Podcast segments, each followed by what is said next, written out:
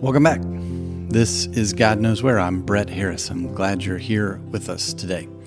Today, we're going to be digging into one of those last topics that I talked about in terms of following Jesus. Uh, that's to release. I mentioned an article last week by Starlette Thomas on Good Faith Media. Turns out another article just came out right before I started recording today.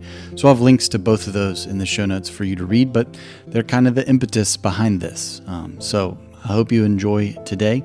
Uh, thanks for being here. Thanks for listening. If you haven't already, I'd love for you to leave a review for the show in Apple Podcasts or wherever you listen to the show. Um, it means a lot to me and it helps other folks find the show. So once you listen to this, or if you want to do it before you listen to it, um, go and leave a review of the show. And I hope you enjoy today's episode Rinse Retreat.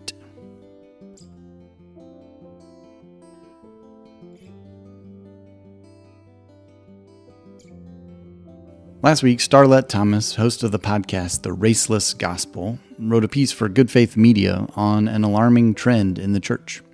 According to a Barna study in 2022, 42% of pastors considered leaving the ministry. Two out of five. And that's nearly half again as many as 2021, when 29% of pastors considered leaving the ministry.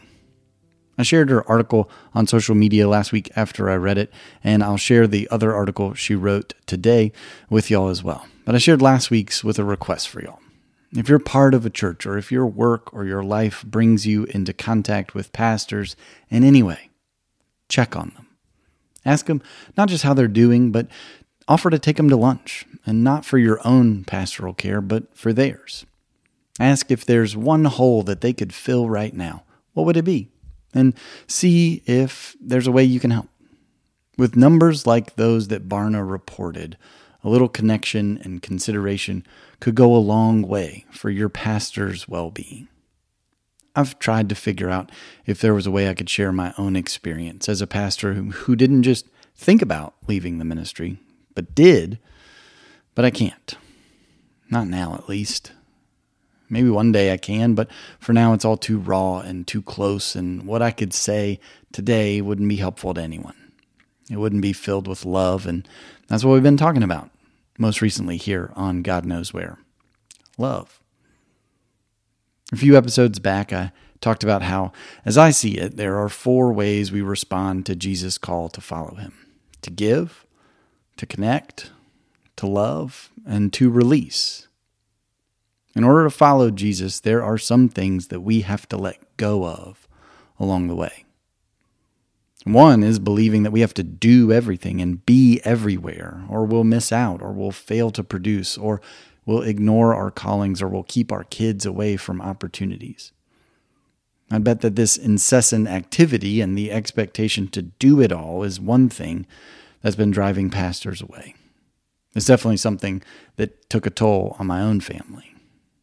Now, I don't have the words to dig into the Barna study today, but I do for another study that came out a few years earlier in 2018. That study of 2,000 British men and women found that adults are so busy, so overwhelmed, and so overstimulated by life that the only place they can find any solitude or any peace is the bathroom. Not the bathtub, not a warm, drawn bath, not the shower, not even the toilet. Just beyond the closed door of the one room in the house where you might expect to be left alone. More than one fifth of those surveyed claim that the bathroom is the only place in their life where they can find any peace and quiet. 14% of men admitted to storing books, magazines, and snacks. Yes, snacks in the bathroom for their little getaways. And on average, men spend seven hours in the bathroom each year just for peace and quiet. And that number seems kind of low. Even there, though, peace and solitude isn't a guarantee. 85% of families who have instituted some type of do not disturb rule to the bathroom, they say it doesn't work. I mean, at our house, we might as well not even have doors on the bathrooms in our house. A closed door is nothing but an invitation to have a chat as far as at least one of my kids is concerned. I want to read all the findings of this study to you because they're funny and enlightening and it's worth reading and I want to talk with you about it, but I won't. So you can go read all the findings for yourself at the link that I put in the show notes. And if you read them, if you go and read that, I want you to pay attention to how many times words like sanctuary and solitude and sacred come up when talking about how we feel about the bathroom. I mean, think about that. Pre pandemic life was so incessant, so unyielding, that eating a snack on the toilet and reading a little bit was the best way we could find to get a little peace and quiet. And I'd bet a lot of money that those numbers went way up during the pandemic, especially for parents at home with kids.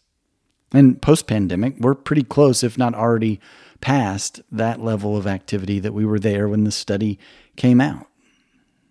And as funny as toilet snacks may be to talk about, it's even more comical to read what happens to Jesus when he goes away for some solitude in the Gospels.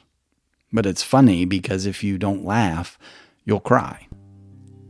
In Mark 6, Jesus sends the disciples off to rest after they've returned from a missionary journey, and he went off to pray alone. In Matthew 14, the disciples find Jesus to tell him that his cousin, John the Baptist, had been killed, and he went away to be alone and likely to grieve.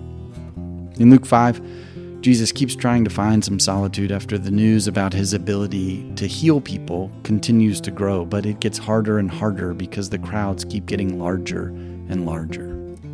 And later in Luke 22, Jesus goes into the garden to pray alone on the night before he is crucified. In the last one in the garden, Jesus basically puts up a do not disturb sign, and the disciples only obey that because they fall asleep.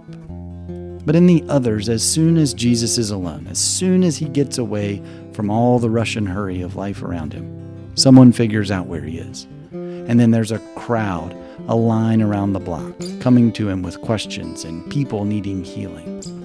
The crowds are like children who could be sitting perfectly still, playing a game or reading a book or doing whatever. But the minute you shut the bathroom door, they just have to ask you a question or come in and share a new fact or tell you a new joke. What's more, in these stories we read in the gospel is that Jesus lets folks interrupt him.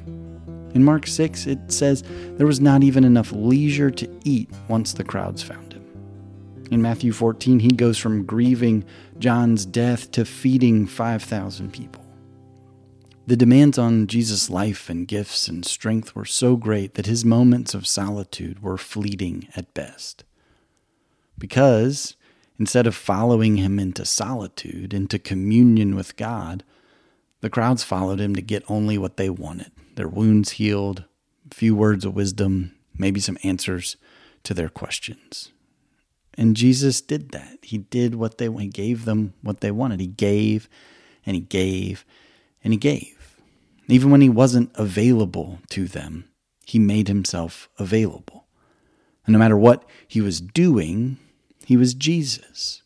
He was intimately connected to God, his source of strength and wisdom. He could afford to be interrupted. But we can't. We're not Jesus. We are just people trying to follow him. And when we give and give and give, we run out. We run out of time. We run out of energy. We run out of capacity to love. As a pastor, I got paid to give and give and give, to keep my door open even when it was closed, to answer the phone even when it was on silent. And I had to hide to write my sermons. And every day, every day, every single day, I came home spent with nothing left to give, not to anyone, not to my wife, not to my kids, nobody. I'd given it all away during the day and never had the space to recharge and to reconnect with God and to follow Jesus into solitude. That was my experience. And if other pastors or leaders have similar feelings, it's no wonder 42% are thinking about leaving. Whether or not you're a pastor, your experience might be similar. It's easy to fill our schedules and our calendars and our days so full that the bathroom becomes our only sanctuary. And I don't have to tell you that that isn't healthy. We need to follow Jesus when he steps away. It's our task as followers to go where he goes and do what he does. And when he goes away to be quiet, even if he doesn't tell us to be quiet, even if he doesn't explicitly say, now we're going to have some time for quiet, we need to follow his lead. We need to follow his lead so that we can recharge and rejuvenate ourselves, so that instead of running out of what we need, we'll find the renewal that we need for all that's standing in front of us. Maybe even be able to find the courage to say no sometimes, to slow down, to recalibrate our routines. But that's hard to do. Whenever I ask someone how they're doing, they always say the same thing busy, crazy, back and forth from this to that and everywhere in between. I mean, in the last month, I've tried to find time to connect with two mentors and former pastors of mine, and it's been like, okay, I got from 1217 to 1228 two Wednesdays from now. Oh yeah, well, I could do 1226 to 1234. And none of us have full-time jobs. We're all just blowing and going with projects and podcasts and life. So I can't imagine what it's like for those of you working 8 to 5 but here's the good news. I've said it before. We aren't Jesus. We might have tiny humans following us into the bathroom to tell us whatever they think they have to tell us at that moment, or busting in on us without warning. But no one is clamoring for us the way the crowds clamored for Jesus. It's unlikely that folks are hunting us down on a hillside for a chat or to have a wound healed. They're not seeking us the same way those folks sought Jesus. And because we aren't Jesus, we can't afford to be overrun by all the incessant activity around us. Because we aren't Jesus, we can't just slip away to eat a kind bar in the bathroom and think everything will be okay. Taking time to reconnect and recenter has to be as much a part of our calendars as practices and meetings and appointments. We have to treat it as such. We have to make time for it. We have to tell others what we're doing and be honest about what we need. If we want to follow Jesus, we have to follow him, not always to get what we need or what we think we need, but to figure out the pattern and the rhythm that he figured out between being on and being off. And if we can follow him there, wherever he goes with that in mind, we might actually find exactly what we needed all along.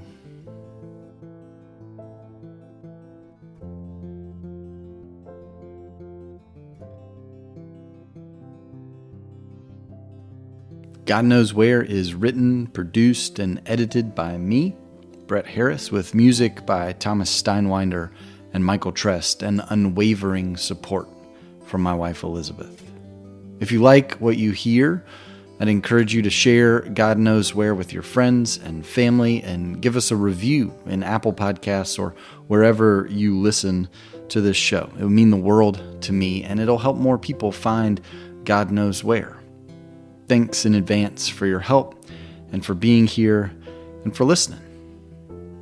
Until next time, take these words from William Sloane Coffin with you. May God give you the grace never to sell yourself short. Grace to risk something big for something good. Grace to remember that the world is too dangerous for anything but truth and too small for anything but love. So may God take your minds and think through them, and your eyes and see through them, and your hearts and set them on fire.